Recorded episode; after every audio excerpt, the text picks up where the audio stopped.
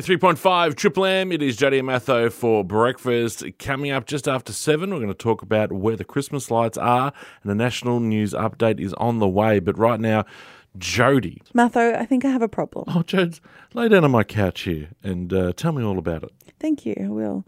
Well, I, I, it- we're three days out from Christmas, and uh, I still have not finished my Christmas shopping. Oh, Jody.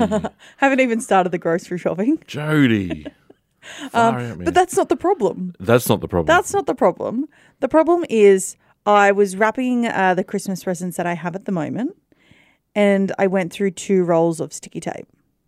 How many presents do you have? Not that many, but the thing is with me uh, that my family's very, very aware of is that I'm a horrible rapper, but not in the sense that you know I you know You rap poorly. rap poorly. yeah.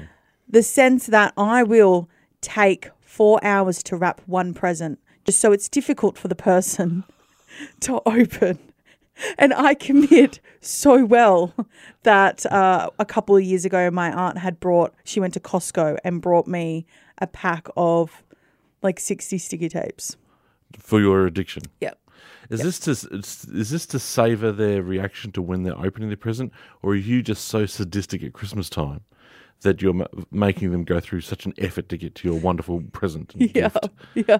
And sometimes when they're struggling, I'm thinking, is this gift really worth it? Sometimes we duct tape them. Uh, a few years ago, I had put uh, zip ties on them and then hid the scissors. What is wrong with you? It's just funny to see people struggle.